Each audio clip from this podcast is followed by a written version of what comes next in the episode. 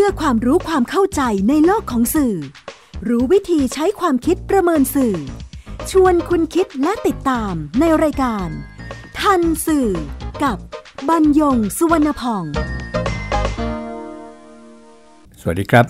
คุณผู้ฟัง นี่คือทันสื่อ รายการความรู้ด้านสารสนเทศ และเรื่องที่เกิดขึ้นในโลกข่าวสารซึ่งส่งผลกระทบ ต่อบุคคลหรือสังคม อันเนื่องมาจากเนื้อหาและสื่อ ก็นำมาเรียนรู้ร่วมกันเพื่อนำไปสู่สังคมคุณภาพออกอากาศทางวิทยุไทย PBS บรรยงสวนพองดำเนินรายการ ชนาทิพย์ไพรพงศ์ผลิตรายการทันสื่อวันนี้นำเรื่องวันเด็กกับเรื่องที่ผู้ใหญ่ยังมองข้าม มาพูดคุยกับคุณผู้ฟัง ว่ากันที่ปัญหาของเด็ก และก็เยาวชนนั้นมีมานานแล้วครับ แต่ว่าไม่ได้มีการหยิบยกมาพูดคุยกันอย่างเป็นทางการเพื่อให้เห็นว่าเด็กมีความสำคัญ ในฐานะอนาคตของประเทศหรือของประชาคมโลก สหประชาชาติก็เลยเสนอให้ประเทศสมาชิกจัดงานเฉลิมฉลองแก่เด็กๆ ที่เรียกกันว่าวันเด็ก โดยเริ่มตั้งแต่ปี 2498 เป็นต้นไป ซึ่งประเทศไทยในฐานะสมาชิกสหประชาชาติ มีการกำหนดให้จันแรกของเดือนตุลาคมของทุกปี เป็นวันเด็กแห่งชาติ ก็ครั้งแรกนั้นก็ตรงกับวันจันทร์ที่ 3 ตุลาคม 2498 ครับ แล้วก็เปลี่ยนมาเป็นวันเสาร์ที่ 2 ของเดือนมกราคม ตั้งแต่ปี 2508เป็นต้นมา แต่ว่าแค่วันเด็ก 365 วันใน 1 ปี โปแลนด์ซึ่งเป็นหนึ่งในประเทศสมาชิก ก็เห็นว่า แค่ให้แต่ละประเทศมีวันเด็กแห่งชาติ แล้วก็มีการเฉลิมฉลอง ไม่น่าจะใช่แนวทางในการปกป้องคุ้มครองเด็ก โปแลนด์เมื่อปี 2521 ก็เลยเสนอให้มีการ ทำอนุสัญญาว่าด้วยสิทธิเด็กขึ้น แล้วก็ค่อยประกาศให้ปี 2522 เนี่ยเป็นปีเด็กสากล ซึ่งสหประชาชาติก็เห็นพ้องนะครับ สหประชาชาติโดยคณะกรรมการสิทธิมนุษยชน จึงตั้งคณะทำงาน ร่าง อนุสัญญาว่าด้วยสิทธิเด็ก ก็มีผู้แทนจากสมาชิก 43 ประเทศ เข้ามาเป็นคณะทำงาน ไม่เพียงเท่านั้นครับ ยังมีประเทศที่เป็นภาคีขององค์การสหประชาชาติประเทศไหนก็ได้ สามารถเข้าร่วมประชุมในฐานะผู้สังเกตการ์ ก็ไม่ใช่แค่ผู้สังเกตการเฉยๆนะครับ ถ้าอยากจะเสนอแนะ ก็สามารถทำได้ อภิปรายก็สามารถทำได้ อีกด้วย ครับไม่ว่าเรื่องอะไร ถ้าเราพูดถึงบ้านเราก่อน เวลาที่เรามีการประชุมสภานิติบัญญัติแห่งชาติ มีการออกกฎหมายหรือมีการอภิปรายเอาว่ากันเฉพาะกฎหมายนี่ ถ้าหากว่าเป็นการปกครองที่มาจากผู้แทนแล้วผู้แทนก็มาเป็นสมาชิกสภามีการออกกฎหมายแล้ว กว่ากฎหมายแต่ละฉบับจะออกมาได้เนี่ยมีผลบังคับใช้ได้เนี่ยต้องเรียนว่าเป็นปีปี2ปี 3 ปี 4 ปีอย่างนั้นเลยทีเดียว เช่นเดียวกันครับ ไม่ว่าเรื่องอะไร ถ้าเข้าไปพิจารณาในสหประชาชาติ อันนี้ก็ต้องใช้เวลา เพราะประเทศหนึ่งก็อย่างหนึ่ง อีกประเทศหนึ่งก็อีกอย่างหนึ่ง ยิ่งถ้าเป็นเรื่องผลประโยชน์ของแต่ละประเทศด้วยแล้ว งานยาวตัวอย่างอย่างเห็นได้ชัดเนี่ยก็คือเรื่องที่เกี่ยวกับการค้า แล้วก็มีการประชุม การค้าขององค์การการค้าโลก ประชุมที่ไหนก็จะเรียกชื่อเมืองเมืองนั้น ว่าเป็นชื่อการประชุมแทน กว่าจะตกลงกันได้เนี่ยด้วยผลประโยชน์นี่แหละครับ ที่ทำให้ครั้งเดียวไม่เคยประสบความสำเร็จ ก็ขึ้นอยู่กับว่า อยู่ตรงกลางตรงไหน เรื่องนั้นจึงค่อยๆ เพราะฉะนั้นจึงเวลาประชุมเนี่ยของเขาเนี่ยเขาจะไม่ได้ประชุมเรื่องทีเดียวแล้วก็สำเร็จเลยทั้งนั้นก็จะไม่เอาเป็นว่าข้อนี้ว่าอย่างไร ข้อนี้ว่าอย่างไร ข้อนี้ว่าอย่างไร กลับมาที่เรื่องอนุสัญญาว่าด้วยสิทธิเด็กสหประชาชาตินี่มีประชาคมโลกที่มีสมาชิกกว่า 190 ประเทศ มันก็มากหมอมากความ อนุสัญญาว่าด้วยสิทธิเด็กซึ่งจัดทำโดยคณะกรรมการด้านสิทธิมนุษยชนเนี่ยแล้วเสร็จผ่านการรับรองจากที่ประชุมสมัชชา สหประชาชาติเมื่อปี 2532 ใช้เวลาร่างและพิจารณา 10 ปีครับ นี่ขนาดเเด็กก็คือเด็ก ทั่วโลกเด็กคือเด็ก แล้วก็เด็กก็จะได้ประโยชน์จากการนี้แท้ๆเลย ยังต้องใช้เวลาถึง 10 ปี จากปี 2532 ประเทศไทยเนี่ยลงนามเข้าเป็นภาคี หลังอนุสัญญามีผลบังคับใช้เนี่ยกว่า 2 ปี คือเมื่อ 12 กุมภาพันธ์ 2535 ซึ่งปัจจุบันเนี่ย มีภาคีแล้ว 196 ประเทศ ที่ลงนามนะครับ ก็ถือว่าเป็นข้อตกลงระหว่างประเทศที่ได้การรับรองมากที่สุดในโลก ยกเว้นประเทศเดียว ที่ยังไม่ได้เข้าเป็นภาคี แปลกนะครับประเทศนี้ เรียกร้องเข้าไปทั่วหมดในเรื่องหลายเรื่องเรื่องมาก โดยเฉพาะเรื่องประชาธิปไตยเรื่องสิทธิมนุษยชนเรื่องนู่นนี่นั่น แต่พอถึงเรื่องนี้ไม่ลงนามนั่นก็คือสหรัฐอเมริกา กลับมาที่อนุสัญญาครับ เด็กตามอนุสัญญา หมายถึงบุคคลที่มีอายุต่ำกว่า 18 ปี ก็เป็นกรอบมาตรฐานสิทธิ มนุษยชนของเด็กสำหรับประเทศต่างๆ ที่จะนำไปใช้ในการให้ความคุ้มครอง ดูแลเด็กได้อย่างเหมาะสม ไม่เลือกปฏิบัติ โดยมีประโยชน์ของเด็กเนี่ยเป็นเป้าหมาย ก็มีเนื้อหาใหญ่ๆ อยู่ 4 ด้านด้วยกัน ด้านที่ 1 ก็คือเรื่องของสิทธิในการอยู่รอดก็คือเมื่อเขา เกิดขึ้นมาแล้ว หรือเมื่อทำให้เขาเกิดขึ้นมาแล้วเนี่ยเขาต้องมีชีวิตอยู่ให้ได้ ด้านใหญ่ด้านที่2ก็คือสิทธิที่จะได้รับการปกป้องคุ้มครอง อันนี้ก็จะมาสืบผลต่อเนื่องจากข้อแรกก็คือว่าเลี้ยงเขาดูแลเขา คุ้มครองเขานะครับไป ด้านใหญ่ด้านที่ 3 ก็ต่อเนื่องอีกครับก็คือสิทธิ์ที่เขาจะได้รับการพัฒนาก็คือให้ความรู้การศึกษาให้การอบรมสั่งสอนต่างๆ ทั้งหลาย และด้านสุดท้ายซึ่งเป็นด้านที่ 4 ก็คือสิทธิในการมีส่วนร่วม ด้านที่จะนำข้อมูลมาพูดกันคือเป็นรายละเอียด ที่จะนำมาเรียนคุณผู้ฟังในรายการทันสื่อตอนนี้ ก็คือสิทธิในการมีส่วนร่วมของเด็ก เพราะจะหยิบเอาวันเด็ก 1 วันใน 365 วัน มาสะท้อนให้เห็นภาพนี้ เราก็จะเห็นภาพที่ยังดูขัดแย้งกันอยู่ครับ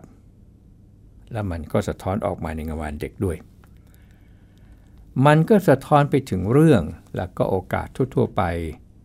ที่ไม่ใช่วันที่เป็นวันเด็ก อนุสัญญาว่าด้วยสิทธิเด็กระบุ รายละเอียดด้านสิทธิในการมีส่วนร่วมไว้ในข้อ 12 ข้อ 13 ข้อ 14 ข้อ 15 และข้อ 16 ก็ทั้งหมดเนี่ยจะเรียนสรุปสั้นๆ ให้คุณผู้ฟังได้เห็นภาพว่า คำว่าการมีส่วนร่วมของเด็กในอนุสัญญาว่าด้วยสิทธิเด็กนั้นเนี่ยสาระหลักเนี่ยมีอะไร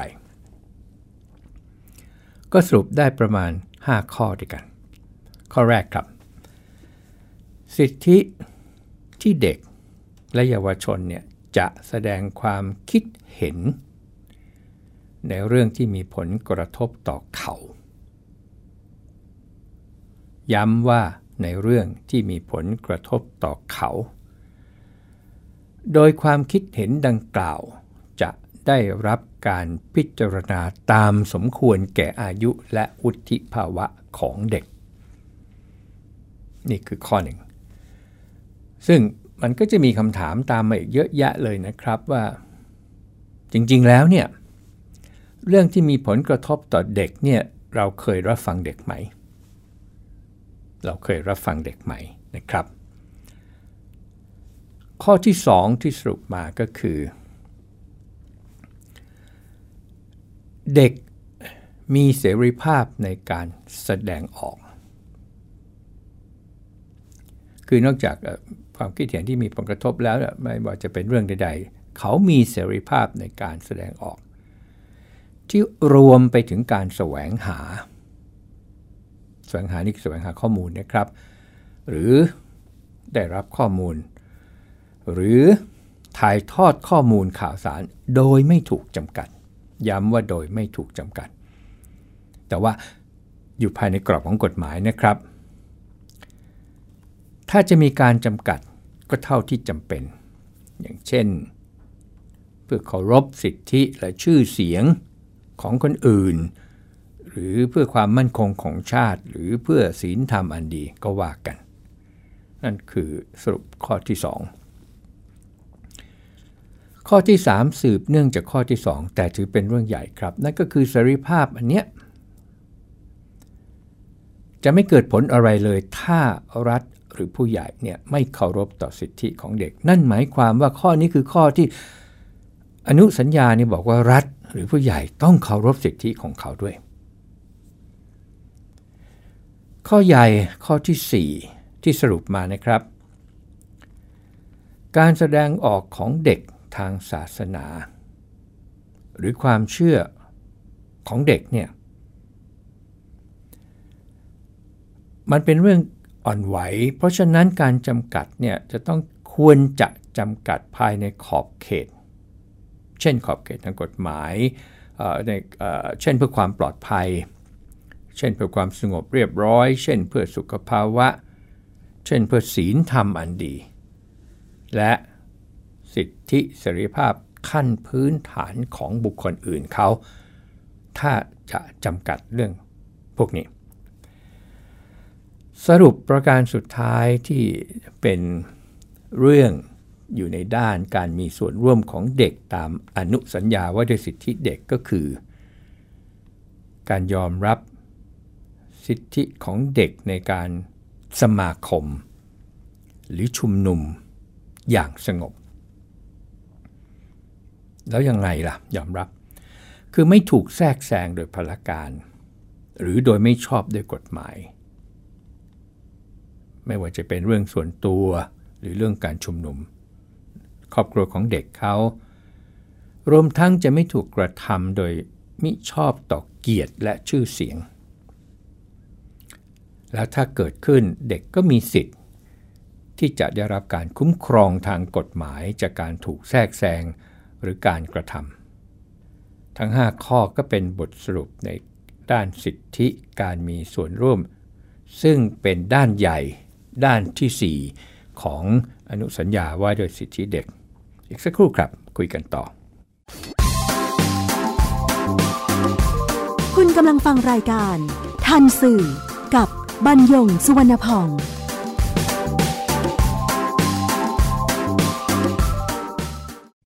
วันนี้การดูข่าวของคุณจะไม่ใช่แค่ในทีวีไทย PBS ให้คุณดูข่าวได้หลากหลายช่องทาง ที่ถูกน้ำท่วมเต็มพื้นที่ เว็บไซต์ www.thaipbs.or.th/news Facebook Thai PBS News Twitter @thaipbsnews YouTube Thai PBS News ไหลล้นทะลักเข้ามานะกดติดสนันในการข่าวพร้อมๆกับหน้าจอไร้ขีดจำกัดเรื่องเวลา เข้าถึงรายละเอียดได้มากกว่า ไม่ว่าจะอยู่ณจุดไหน ก็รับรู้ข่าวได้ทันที ดูสด และดูย้อนหลังได้ทุกที่ กับ 4 ช่องทางใหม่ข่าวไทย PBS ข่าวออนไลน์ ชับไว้ในมือคุณ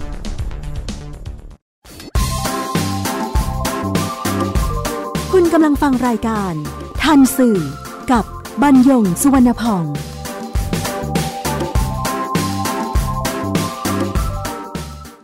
กลับมาคุยกันเรื่องวันเด็กในบ้านเรากันครับ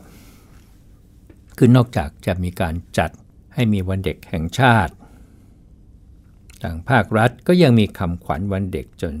กลายเป็นประเพณีไปคำขวัญวันเด็กครั้งแรกเนี่ยก็คือเมื่อปี 2499 ในสมัยรัฐบาลจอมพลแปลกพิบูลสงครามก็คือ จงบำเพ็ญตนให้เป็นประโยชน์ต่อผู้อื่นและส่วนรวม แต่ที่ไม่เหมือนใครก็คือคำขวัญวันเด็กในรัฐบาลจอมพลสฤษดิ์ธนรัตน์ตั้งแต่ปี 2502 ถึงปี 2506 ครับคำขวัญก็จะขึ้นต้นด้วยคำว่า ขอให้เด็กสมัยปฏิวัติของข้าพเจ้า แล้วก็ต่อด้วยจงเป็นเด็กที่ หลังจากคำว่าที่ก็จะเปลี่ยนไปตามปี ปีแรกคือปี2002 นั้นบอกว่า ที่รักความก้าวหน้า ปีถัดมาก็ขึ้นต้นก่อนว่า ขอให้เด็กสมัยปฏิวัติของข้าพเจ้า จงเป็นเด็กที่แล้วก็ต่อด้วยรักความสะอาด ปี2004 ก็ขอให้เด็กสมัยปฏิวัติของข้าพเจ้า จงเป็นเด็กที่อยู่ในระเบียบวินัย ปี2005 ขอให้เด็กสมัยปฏิวัติของข้าพเจ้า จงเป็นเด็กที่ประหยัด และปี2006 ขอให้เด็กสมัยปฏิวัติของข้าพเจ้า จงเป็นเด็กที่มีความขยันหมั่นเพียรมากที่สุด ล่าสุดในสมัยรัฐบาลพลเอกประยุทธ์จันโอชาคำขวัญวันเด็กประจำปี 2562 คือ เด็กเยาวชนจิตอาสา ร่วมพัฒนาชาติ นอกจากคำขวัญแล้ว หน่วยงานของรัฐก็มีการจัดงานเฉลิมฉลองให้เด็กมาสนุกสนาน มีการละเล่น มีของกินแล้วก็มีของแจกกลับบ้าน หน่วยงานที่เด็กสนใจมาเที่ยว ก็คือทำเนียบรัฐบาล อะไรครับที่เด็กอยากมา คำตอบคือเก้าอี้นายกรัฐมนตรี อันนี้ก็เป็นแรงจูงใจให้เด็กมาแย่งกันนั่ง แล้วก็ถ่ายรูปกลับไปอวดพ่อแม่พี่น้องและเพื่อนๆที่โรงเรียนว่าอ่าได้นั่งเก้าอี้นายก ในงานของรัฐถัดมาก็คือเหล่าทัพต่างๆ ที่นำอาวุธยุทโธปกรณ์ออกมาแสดง ครับนับแต่มีงานวันเด็ก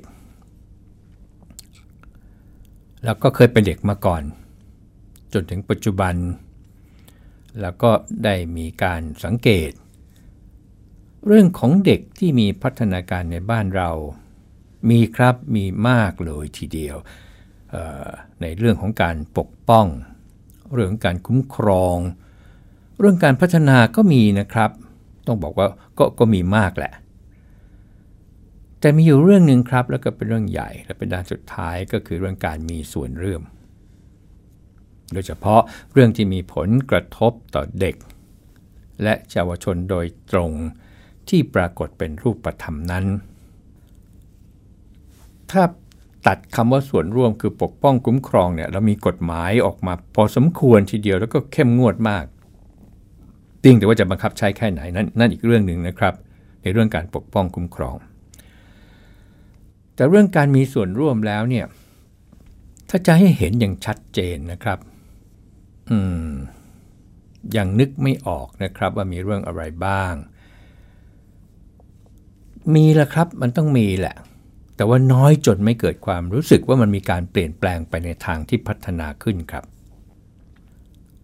ถามว่าทำไม เรายังมองเด็ก เพื่อเป็นเด็ก การมองเด็กเพื่อเป็นเด็กในที่นี้ก็คือ เด็กต้องฟัง เด็กต้องทำตามคำสั่งของผู้ใหญ่ ประการสำคัญ ทุกเรื่องของการสื่อสาร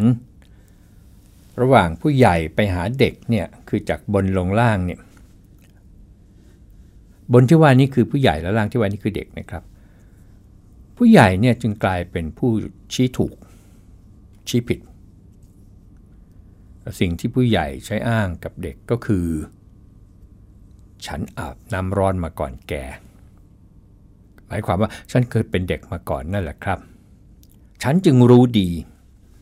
ตามด้วยที่ฉันได้ดีมาทุกวันนี้ก็เพราะบลาบลาบลาบลา แถมด้วยทวงบุญคุณอีกหน่อยว่า ไม่งั้นฉันคงเลี้ยงแกให้กินดีอยู่ดีไม่ได้ จบข่าวไปเลย คือไม่ได้พูดถึงบริบทที่ต่างกัน ไม่พูดไม่ไม่ได้พูดถึงสิ่งแวดล้อมที่มันต่างกัน อีกเยอะแยะแต่แป๊กไก่ ครับสิ่งที่สะท้อนความรู้สึกนึกคิดของผู้ใหญ่ในวันเนี้ยมันเห็นได้จากงานวันเด็กครับ คิดคำพูดแบบขำๆกันนะครับ ชวนคุณผู้ฟังคิดขำๆด้วย ว่ามันจะมีวันเด็กปีไหนไหม ที่คำขวัญเนี่ย ไม่บอกเด็กละ เปลี่ยนมาบอกผู้ใหญ่แทน เช่นคำขวัญที่ให้ผู้ใหญ่เนี่ยทำเป็นตัวอย่างกับเด็ก ไม่ว่าเรื่องวินัย ไม่ว่าเรื่องความซื่อสัตย์สุจริต ไม่ว่าเรื่องความขยันหมั่นเพียร ไม่ว่าเรื่องการประหยัดมัธยัติแล้วก็อื่นๆที่ได้คิดขึ้นมาเพื่อให้เด็กเนี่ยประพฤติปฏิบัติโดยมองพ่อปู่กับแม่ปู่ อย่างเนี้ยอะกลับมากล่าวเฉพาะเรื่องการมีส่วนร่วมซึ่งเป็นหนึ่งในสีด้านใหญ่ของอนุสัญญาว่าด้วย สิทธิเด็กเรียนซ้ำอีกครั้งนะครับว่า อนุสัญญานี้ร่างโดยผู้แทนภาคีสมาชิก 43 ประเทศ ที่ยังไม่รวมประเทศผู้สังเกตการที่มีสิทธิแสดงความเห็นและเสนอแนะได้ เพราะฉะนั้นการ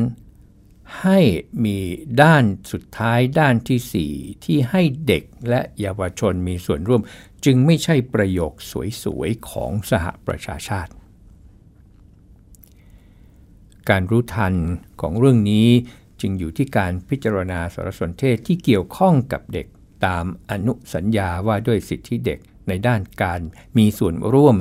ดังที่ได้นำรายละเอียดของข้อมูลด้านนี้มาสรุป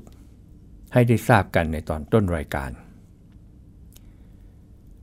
การมีส่วนร่วมของเด็กจึงไม่ใช่แค่เด็กมาร่วมงาน จึงไม่ใช่แค่ให้เด็กมากินฟรี จึงไม่ใช่การมารับของแจกกลับบ้านในวันเด็ก จึงไม่ใช่การให้เด็กมารุมล้อม แล้วก็ เด็กดูหน้าตามีความสุข แล้วก็ถ่ายรูปว่าผู้ใหญ่ได้ทำอะไรให้กับเด็ก แล้วก็บอกว่านี่ไงให้เด็กมีส่วนร่วมไม่ใช่โดยสิ้นเชิงครับ ย้ำว่าไม่ใช่โดยสิ้นเชิง เพราะฉะนั้นเราจะเห็นหลาย ๆ งานที่มีภาพของเด็กแล้วมีผู้ใหญ่ยืนอยู่ไปทำนู่นทำนี่ แล้วก็บอกว่า เนี่ย เป็นการ ให้เด็กเข้ามามีส่วนร่วม คนละเรื่องกันเลยนะครับ เรายังนำคำว่าเด็กเป็นศูนย์กลางไปใช้ในวงการการศึกษา ซึ่งข้อเท็จจริงมันก็ไม่ใช่อีกเช่นกันนะครับ ถ้าตราบใดที่คนสอนหนังสือ ยังใช้วิธีการสอนแบบเดิม คือบรรยาย ฉายสไลด์ แล้วให้เด็กจด เด็กปีหนึ่งนี่จะคุ้นกับการจดมาตั้งแต่มัธยมปลาย พอเวลาสอนก็จะบอกจานเดี๋ยวเดี๋ยวช้าช้าทำไม จดไม่ทัน เนี่ยนะครับ อย่างนี้เป็นต้น แต่การอ้างว่าก็ให้เด็กถามแล้วไงล่ะ อันนี้ก็ยิ่งไม่ใช่นะครับ ผลที่ได้รับระหว่างการสั่งให้เด็กทำต้องอย่างนั้นต้องอย่างนี้ ต่างกันอย่างมีนัยยะสำคัญนะครับ ระหว่างการทำให้เด็กเขาคิดเอาเองให้ได้ แลกเปลี่ยนกัน ปฏิสัมพันธ์กันทำไมอย่างนั้นทำไมอย่างนี้ตลอดแบบถ้าเขาคิดได้เองเมื่อใดนั้นเนี่ยคนละเรื่องเลยนะครับ เพราะวิชาที่เคยสอนอยู่ในเรื่องจริยธรรมวิชาชีพเนี่ยจะไม่บอกเลยว่าถูกหรือผิด มานั่งเถียงกันเลย มานั่งเถียงกันจริง ๆ การทำแบบนี้เนี่ยจะทำให้ไม่เพียงเขาคิดได้ เขายังคิดเป็นอีกด้วยครับ การรู้ทันในเรื่องของเด็กจึงไม่ได้เริ่มต้นที่เด็ก หากเริ่มต้นที่ผู้ใหญ่ครับ พบกันใหม่ในรายการทันสื่อทางวิทยุไทย PBS บรรยงสวนพอง สวัสดีครับ ติดตามรายการทันสื่อได้ทางวิทยุไทย PBS www.thaipbsradio.com แอปพลิเคชัน Thai PBS Radio ติดตามข่าวสารทาง Facebook ได้ที่ facebook.com/thaipbsradiofan